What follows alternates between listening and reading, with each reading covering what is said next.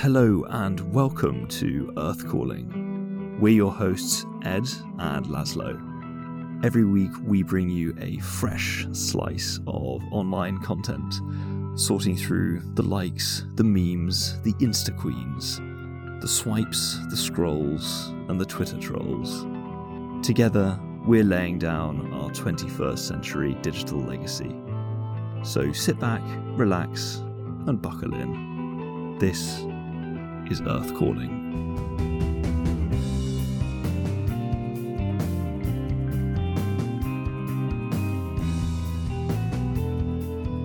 Hello, everyone, and welcome to the 30th episode of Earth Calling. It's a big milestone for us, and it also marks the season finale of our first ever season. It's great to have you back. I just want to say that Ed, shortly before I began the intro, he just said, not the bloody Spanish one. So uh, well, that's because you were gearing up to do your Spanish again. I was. I, I always do a couple of rehearsals of the intro, and uh, I happened to do a little Spanish rehearsal this time. No fear, it's English Laszlo today. Ed, thirty episodes. I mean, I was reflecting on that. That's that's seven months and a bit of an episode every single week. I think we owe ourselves a little pat on the back. Yeah, I think the release schedule has been remarkably consistent and that editor, that that vastly vastly underpaid editor is just really just burning the midnight oil. Not a bean to rub together to his name, but it has been an absolute pleasure every minute of it.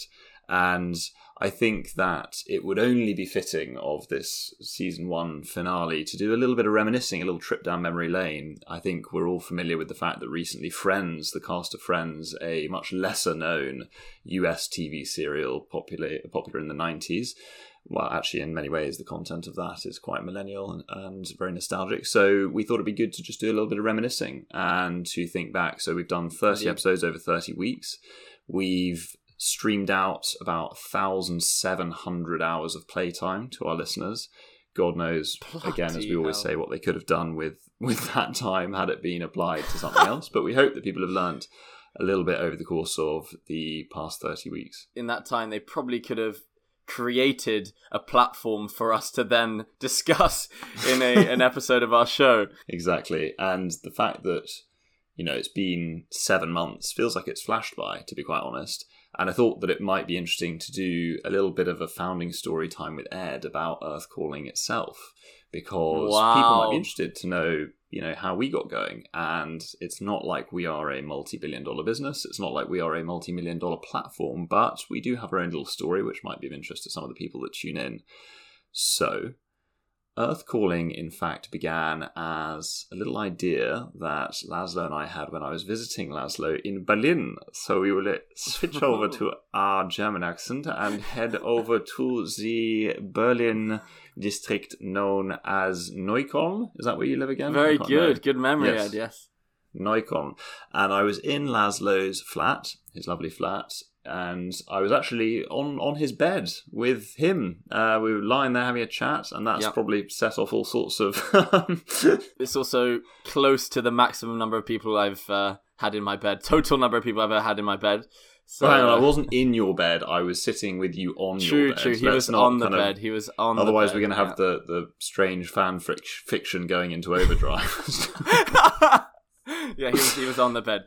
Yeah, on the bed, and I said to Laszlo, I think we should make a podcast. I have got a creative urge to do something with my time given that we're locked down and Laszlo is my most creative friend by a country mile which is maybe more of an indictment of my uncreative friends no but Laszlo you know he's a creative type and he said yeah that could be fun and fast forward a few weeks and I was actually at home back in London and found a book online. God knows how this was recommended to me. Can't remember where I found it, but it was a short story, an erotic novel, in fact, called "Kissing the Coronavirus."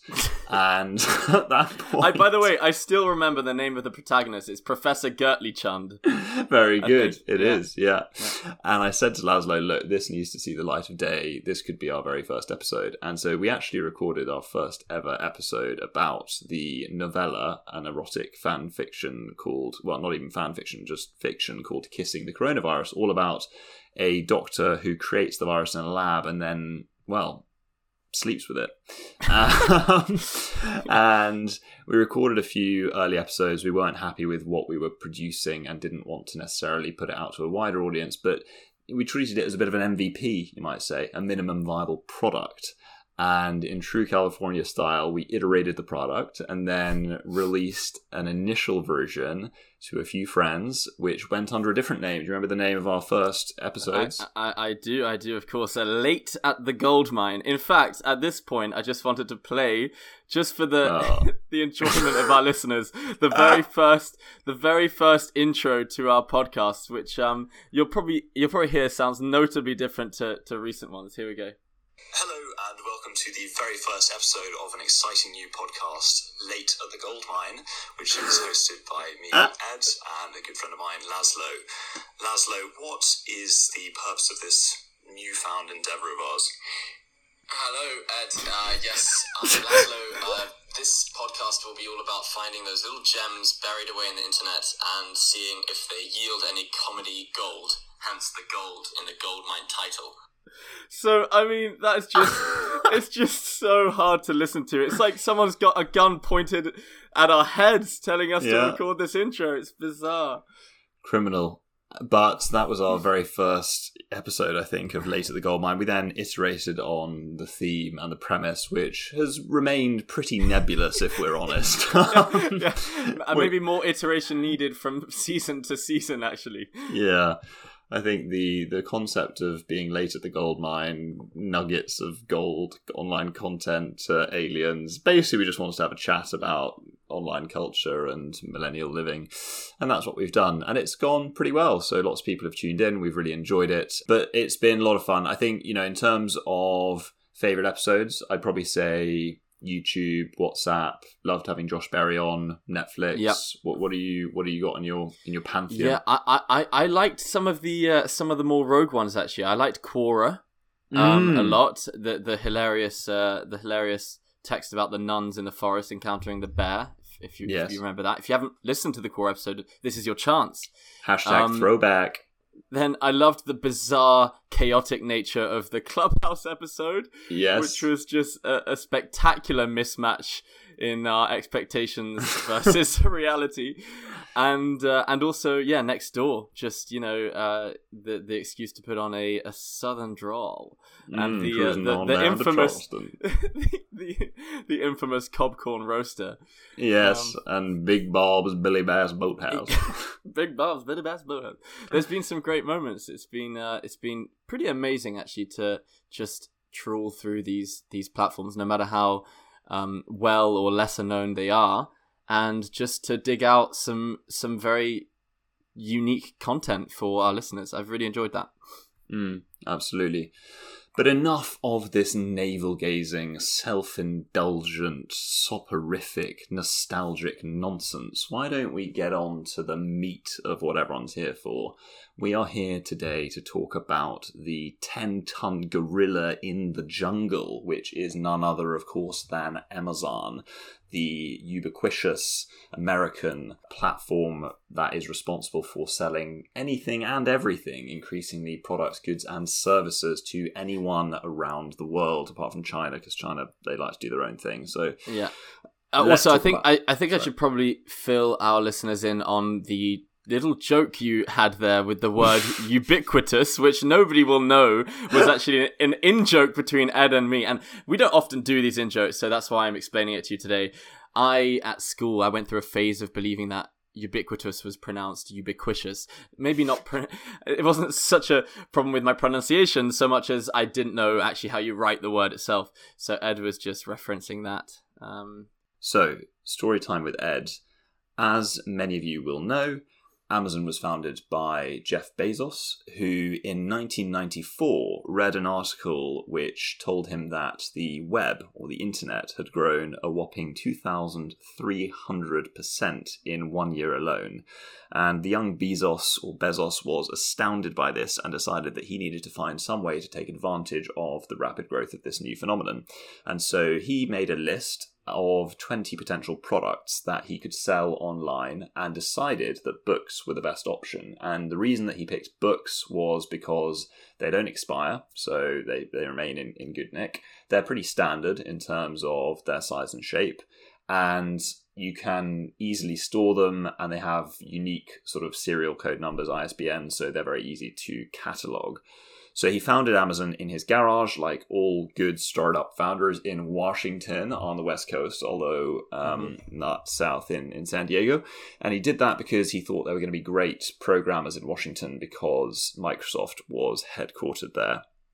So it started off, as everybody knows, as a marketplace for books, but quickly expanded into selling electronics, software, video games, apparel, furniture, food, toys, and jewelry. In 2015, Amazon actually surpassed Walmart as the most valuable retailer in the US by market cap. And they've done all sorts of things over the years, many of which will be familiar to the people listening. I think in researching this, I realized quite how much Amazon does. So here's a list of some of the things that are under their broad umbrella.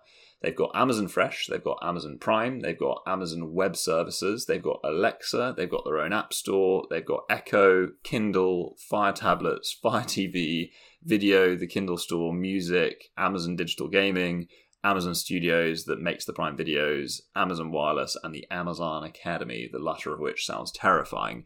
So, I mean, they basically do they basically do everything, and that has led to the Amazon web page being referred to as the Everything Store. And I suppose the rest is kind of history in the sense that it's become the most valuable company in the world. Jeff Bezos is now the world's wealthiest man, and it is a part of everyday life for almost all of us. But so that is, in a nutshell, how Amazon got to where it is today. But Laszlo, I mean, what do you think about Amazon and the role that it's played in changing consumer expectations about everything from what it means to be a company right the way through to what you expect in terms of the way that you shop? Yeah, it's bizarre, isn't it? I mean, that list you read out of Amazon's kind of different affiliate brands and products is is bonkers, and it's it's basically like Amazon is a lifestyle as opposed to anything. It's, it mm. encompasses everything that humans do, quite literally everything that humans do. Um, and it's it's quite scary. But in terms of let's say the impact on the consumer, I think the the the first thing that comes to my mind is simply the immediacy of receiving things that you buy online. Mm you know, buying things online used to be, I remember, you know, in the kind of early days of the, of the internet or when the internet was gaining popularity, you'd go onto eBay, you'd maybe do a bidding war. You finally, you know, you, you outbid someone for the, uh, for this old rusty golf club or whatever, and then it's delivered to you in two weeks. But now you, at the, at the click of a button, you've ordered something to arrive literally that afternoon. I mean, don't they have they have same day delivery? Same day, it's, uh, absolutely. Uh, and I think that it has basically pushed other companies to get even more on their toes and aggressive with what customer expectations are around delivery times. So, you know, same day delivery, next day delivery is now the norm. Free shipping is the norm. And they invented the whole business model of a subscription to obtain delivery benefits. So, Amazon Prime, which is now this huge hundreds of millions of customers pay this annual fee which I don't even think about now. It just goes out my wallet yep. every year, and I kind of think, yep. yeah, I guess like they give me a lot of stuff. I wonder actually if I divided that cost over all of my orders, what I'd actually be paying for that next day delivery service. But it's bananas in Indeed. pajamas. B A N A N A S. B A N A N A S let me hear you say so so it has completely revolutionized the way that we shop and the way that we think about business and companies and consumer expectations but laszlo in terms of what you have found for us to feast upon this week at the gold mine what mm. have you got in store yes so this week i have found some rather funny amazon product reviews and I know what you're thinking. You're thinking, ah, oh, last week they did TripAdvisor, they did, you know, reviews of destinations, but I couldn't resist because these are just too juicy not to read out. And also, uh, just very, very different circumstances to the TripAdvisor one. So I just want to read out a few that I came across in basically perusing some of the weirder parts of Amazon, and uh, this involved quite a lot of a lot of time investment. So I hope you appreciate the the effort. The first one is for a um, a product called the Bic for Her medium ballpoint pen. Now The Bic this for her. Interesting. Okay. yeah, so, so it's a it's a kind of a pair of ballpoint pens, a purple one and a pink one Mm. And it's quite a bizarre review. So it's got five stars, great product, and then the review goes as follows: My husband has never allowed me to write, as he doesn't want as he doesn't want me touching men's pens. However, when I saw this product, I decided to buy it. Brackets using my pocket money, and so far it has been fabulous. Once I had learnt to write, the feminine colour and the grip size, which was more suited to my delicate little hands, has enabled me to vent thoughts about new recipes, ideas, sewing, and gardening. My husband is less pleased with this product as he believes it will lead to more independence and he hates the feminine tingling sensation he gets whenever he picks it up. I think that's a little bit ironic. Is there a little bit of irony there? I think she's. Isn't it? I- It's like subverting. rain on your wedding day. It's a Yeah. free ride when you've already paid. It's the good advice that you just didn't take. Who would have thought it figures? Yes, but she is being ironic for all of our American listeners. And Indeed. the Bic, so there is actually a product called the Bic for Her pen. I'm amazed that still is allowed to exist. How how awfully unwoke and how very sexist of them. It is bizarre, yeah. The tagline at the top I can see on the packaging is beautifully smooth. Oh God. Okay. It's pretty pretty grim. Moving on, I introduce to you the Hutzler 571 banana slicer. Now you can kind of you can kind of imagine what this look like looks like. It's well, you you describe what you'd what what you'd imagine, Ed. Well, uh, it to me is shaped like a banana, and it has several serrated edges, kind of interspersed within the banana frame that you put around your banana, and then squeeze to cut so that you get some nice pieces. I will actually interject at this point to reveal another banana fact. So, not only did we learn a few weeks ago Wow. about the Cavendish banana and its proliferation of banana farming and therefore the huge risk that the bananas of the world face if we do have a Cavendish eating bug. But the other point I was going to make is that you can actually take a, a pin. Have you ever done this? You can take a pin and insert it into a banana and then wiggle it from side to side. And in doing so, you cut the interior into slices without making it look like you cut the banana. So if you want to do a magic trick, you do that with a pin up and down. You then give it to someone and say, I can actually cut a banana for you without opening it. They then open it and are amazed that you've perfectly sliced their banana without having actually opened it. I yes, I've actually I think I God, you know what? I genuinely think I came across one of those videos on TikTok when we did our TikTok oh, episode. God, really? I know, yeah, but that is okay. So that's that's a very good fact. Um, your description was very accurate. It's basically a banana shape with lots of these kind. Of, it looks like a ladder with all these Mm, different kind mm. of uh, you know lines uh, which which would cut the banana. And uh, Mrs. Toledo, who wrote the review, is very positive about it. Five stars, and the title "Saved My Marriage." Oh, and, and she goes she goes on what can i say about the 571b banana slicer that hasn't already been said about the wheel penicillin or the iphone? This is one of the this is so that's a high bar. This is one of the greatest inventions of all time. My husband and i would argue constantly over who had to cut the day's banana slices. It's one of those chores no one wants to do you know, the old I spent the entire day rearing our children, maybe you can pitch in a little and cut these bananas. And of course, you think I have the energy to slave over your damn bananas. I worked a 12 hour shift ju- ju- just to come home to this. these, these are the things that can destroy an entire relationship. It got to the point where our children could sense the tension. The minute I heard our six year old girl in her bedroom reenacting our daily banana fight with her Barbie dolls, I knew we had to make a change. oh my god. That's when I found the 571B banana slicer. Our marriage has never been healthier, and we've even incorporated it into our lovemaking. Thanks, 571B banana Oh, slicer. that's a real twist at the end as well. Christ. It was I a twist, I was. to think how, what that involves. And another one I thought was interesting to to read out was a review on the you know these books which are so and so for dummies, you know, Mm. iPhones for dummies, whatever, carpenting for dummies. This one is English grammar for dummies, and I couldn't resist uh, reading this one out because it's by someone called Nikolai Kristinsky. Oh, wonderful. and what Russian. would you know? What, what what would this episode be without a, a bit of Russian in it? So, in Soviet Russia, I was strong teacher. My English, I know, is the best in all of Petropavlovsk. My brother Capital Mikhail. he- Kamchatka, by the way. Very nice place. Indeed. My brother, Mikhail, he say to me, Nikolai, you go to America, they make you rich like Tsar, take woman as lover, kill many bear. My brother, he is very wise, is greatest toy maker in all of Russia. So next day I wake up, sell my house, say goodbye to wife and children, and go to America to become millionaire. Then in America, I go to job interview and they say to me, Nikolai, you are not for the job here. You are not the skills we need. Your English is poor like child. I take that man and smash his table. I say, someday I will be greatest man in all of country. Your children will wish me their father.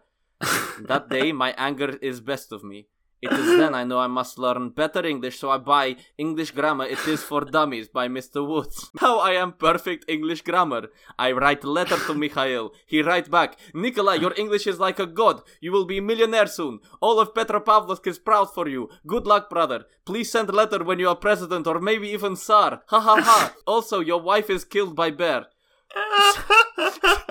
So I say thanks to Mr. Woods for his book. When I am Tsar, your family will be spared. Ha ha ha ha. Brackets, his joke. Close brackets.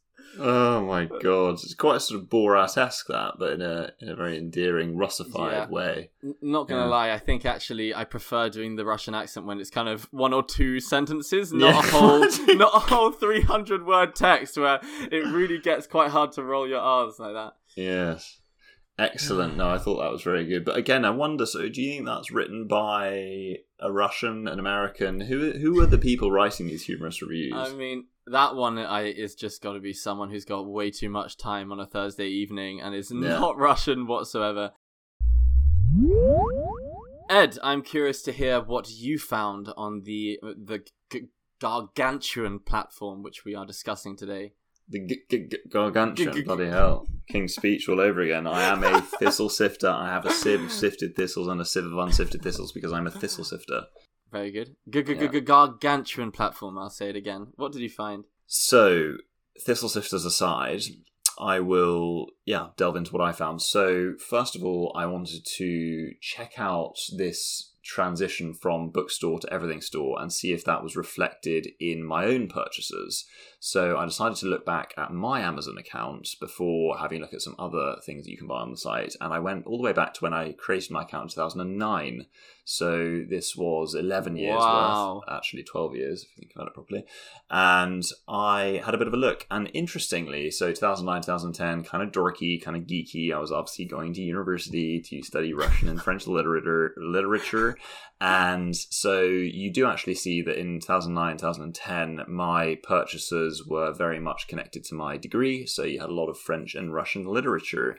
But as the years go on, you do see this shift from bookstore to everything store. And as the years go by, I started to buy odd things. So 2013, two standouts were an inflatable cactus and a miniature goat figurine.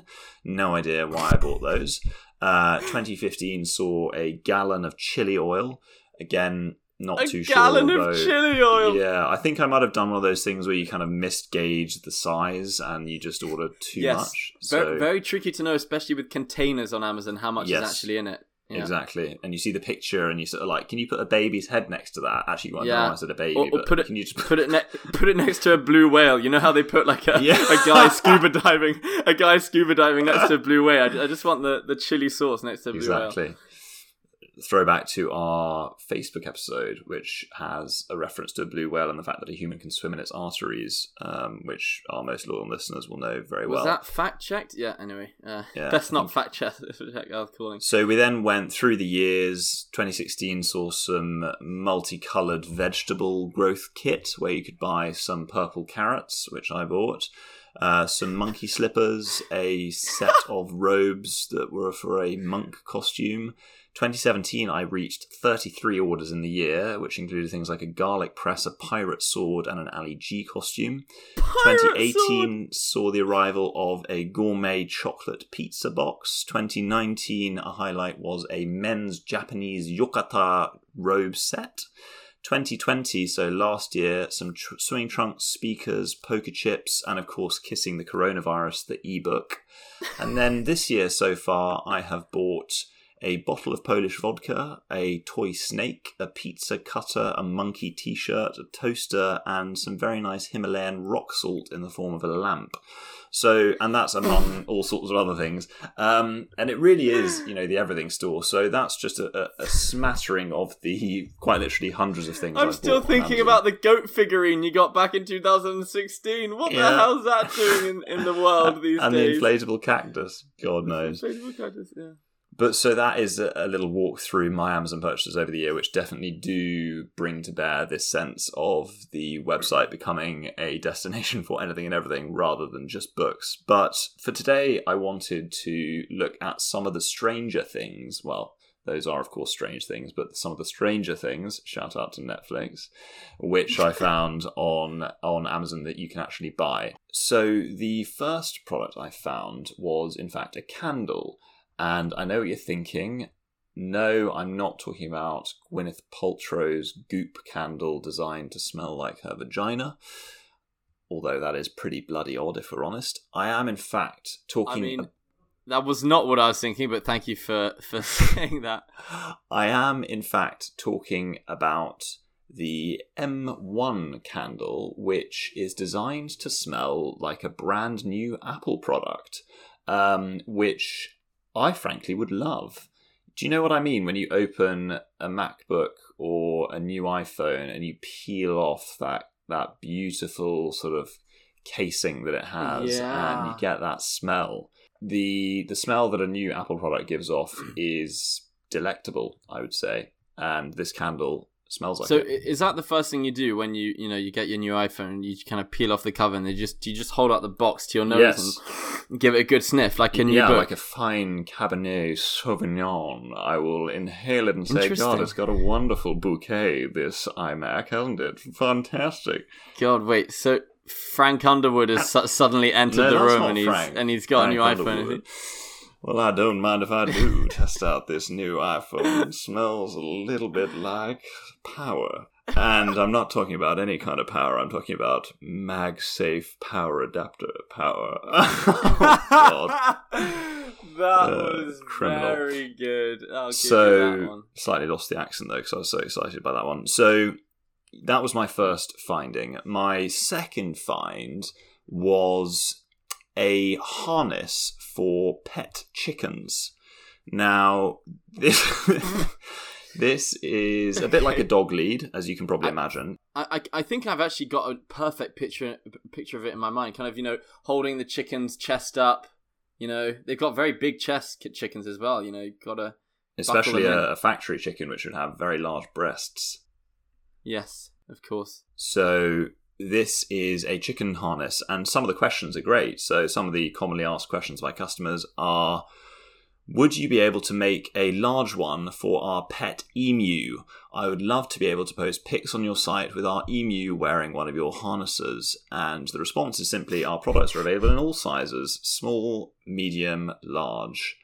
Do you have one for Right. a quail? Hello. yes, thank you for your attention to my product. This is suitable for chickens, ducks, geese. Suitable for some birds, but not all. I would advise against a quail. Um, is that because a quail is quite small? I guess. Well, I mean, uh, I'm very familiar with their eggs. I'm not. I haven't actually seen a photo of the quail itself. I'm usually too busy, you know, dipping it in that nice celery Mm. salt. Um, we all know the celery salt, or do we? Maybe, not. And then just finally, Very tasty. could I use this to go jogging with my chicken? Response Only if your chicken can keep up with you. It's good for holding onto the chicken whilst she walks around pecking the ground. I really do recommend it, but probably not for running. So that is the chicken harness. Now, this next product I thought was particularly good for you, Laszlo, and it is the Charcoal Companion CC1130 Stainless Meat Claw Lifter Meat Shredder. and these are essentially Wolverine claws that you attach to your hands to shred barbecued meat. Oh wow. Okay, that's already got me salivating. Yeah. Gee, I can, I can even, I can, I can picture that. So they go, they go in your fist, right? And they kind of, they're like blades Exactly. between your fists, and you, you just, you kind of You get right in there, the yeah, meat, and you you? just you take a whole you take a whole pork butt, Wow. and you can just rip it up, shreds, shred it up. Trouble is, you just couldn't do that with a, you know, a bit of fried halloumi or a, a portobello mushroom. You just wreck the mushroom. No, or very- jackfruit. Yeah. God, you really need the meat for that. Well, thanks, Ed, for those. Uh, moving on to the final edition of Laszlo's listicles for this first season of Earth Calling. And, you know, people who listen to the TripAdvisor episode will be thinking, that was brutal. To be honest, that's what they'll be thinking. That was brutal, you know. Uh, Laszlo really lashed out at Ed, who um, typically performs very well, and I decided to give him quite a devilishly hard challenge to name. I think in the in the right order, name the top three most most visited sites in the world, and he No, well, took- crucially not most visited, no, crucially yeah, most exactly. booked. and he he you know gave it all that about the oh bookings are different because there has to be some kind of element of you know tickets Of and booking, whatever. yeah. Yeah, but anyway, th- this time I've got one which I think is very fair and also uh, very amusing related to Amazon. So I've picked this out from an article with the title Seven Bizarre, Ridiculous Things Jeff Bezos Has Spent His Money On. And um, I, I what I've done is is sort of another version of the whole two truths one lie with a, another little twist in that there's unfortunately only one lie in this in this list I've um, put together myself based on this article. So I'm going to read out six of the ridiculous oh, things God. Jeff Bezos has purchased, and you have to you have to single out the one that is a lie. Okay, The needle in the haystack. Okay, the fine. needle in the haystack. Yeah. Go for it. Okay. Number one, an old textile museum. Number two, two blocks in Seattle. Are you googling? No, I'm just writing these down. Okay, good. Okay, he's such a student. If you if you guys could see what I'm seeing, you would be you would be beside yourselves. Ed's got the most serious expression I've seen this whole episode. He's kind of he's he's looking at his monitor. He's just going, oh god, bloody hell, and he's kind of Okay, come on, away. come on. Text Textile Okay. Museum, two blocks in Seattle. Yeah. Very good. Yeah. Number three, a private jet. hmm Number four, a giant clock that ticks once a year. Right. Number five, the last blockbuster store.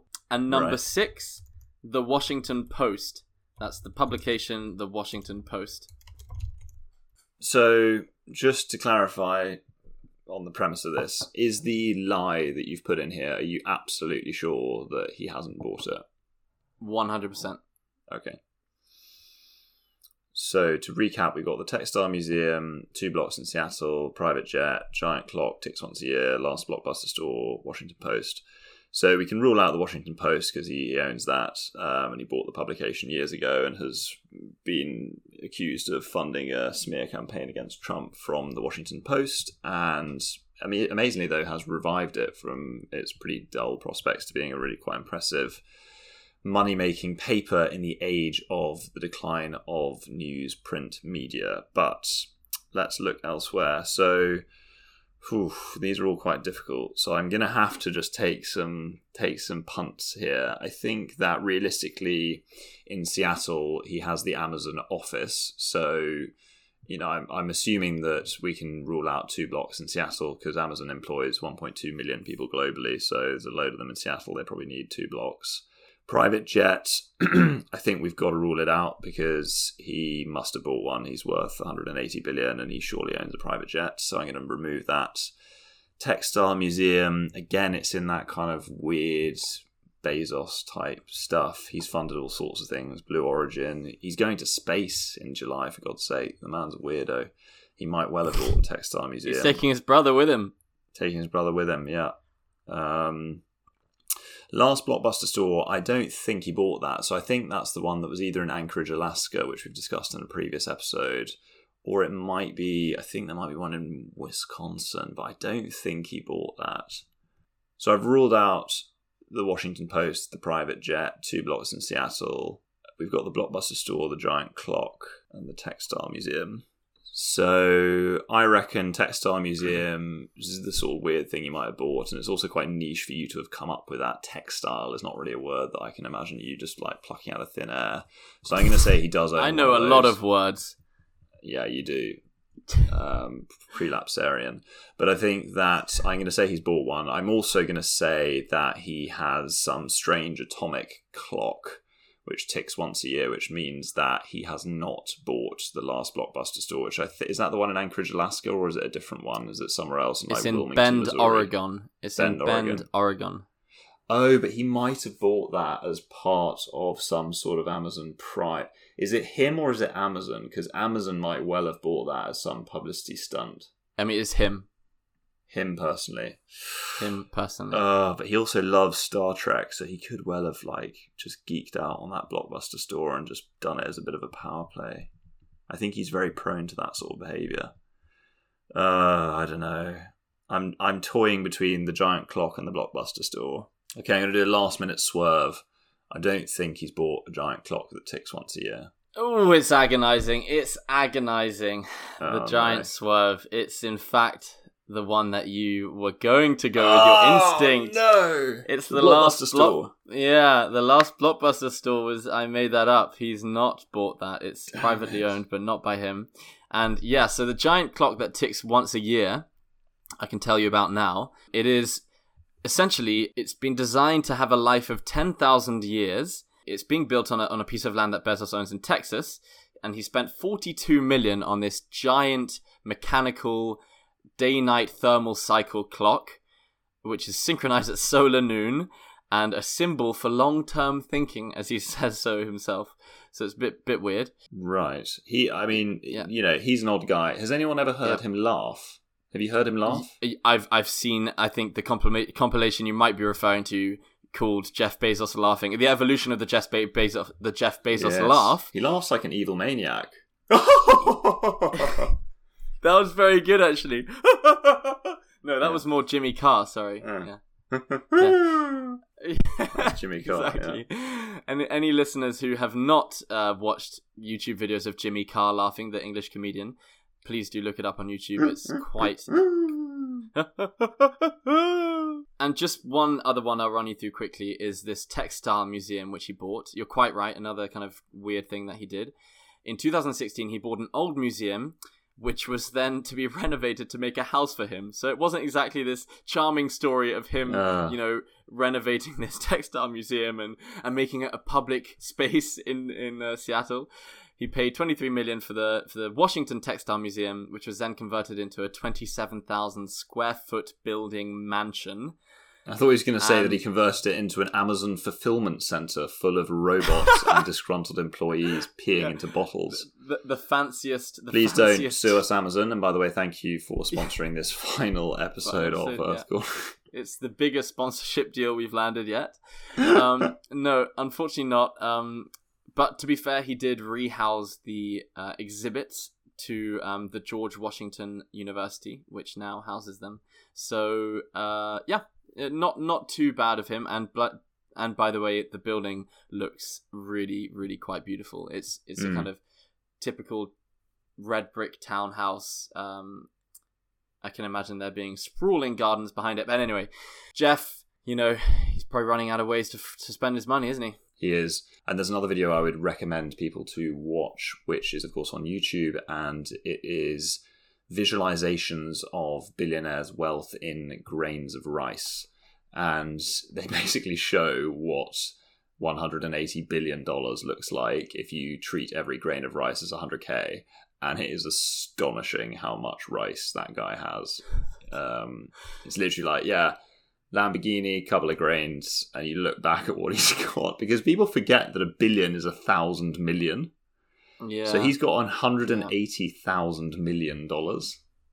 that's that's uh, that's sickening. In fact, It's sickening. But I think not bad for the final listicle. You know, nearly got there, but of course, nearly is not quite good enough. So shame to, to whiff the final quiz, but it was a lot of fun. And thank you, Laszlo, for putting those together over the past X weeks. It's been a lot of fun doing those listicles, and the listicle department I know Uh, has undergone yes. various difficulties.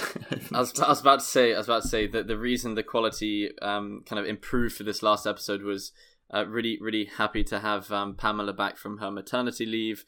Uh, not Pamela Anderson, a different Pamela, but she's uh, she's just a great worker. She's a great team member. Excellent. And I think that's just about all we've got time for on this 30th episode. So I think to fill you all in on our plans, Laszlo and I have decided to take a break, like all good podcasts. In fact, I think Earth Calling is some, somewhat anomalous in the sense that we've just churned out 30 episodes, one a week, for the past seven months. So we're going to take some time to think about where we want the series to go. We would love anybody to get in touch. And in the meantime, we will be dreaming up, scheming up new ideas for both the premise of the show, which we've never quite fully nailed, I think, as well as what exactly it is that we want to get from it. So we are very grateful to everyone for listening. Laszlo, I mean, does that reflect the way that we're thinking about things? Absolutely, yes. I think uh, I couldn't have put it better. It's been riotously fun at times to do this um, this first season, and I think, well, we hope that you've enjoyed it just as much as we have. But honestly, we are so grateful to everyone for tuning in. As ever, please do give us a like on Apple Podcasts. Please leave us a review if you so wish. Head over to Spotify where you can download us and also subscribe. And if you fancy, you can swing on over to Instagram where you can find us at earth underscore calling underscore pod for all of the extra content. Wonderful, Ed. I've enjoyed you wrapping it up on a weekly basis, and uh, that was done as professionally as usual. But thank you so much, everyone. Stay tuned for updates on our social media channels. And for now, it's Earth out.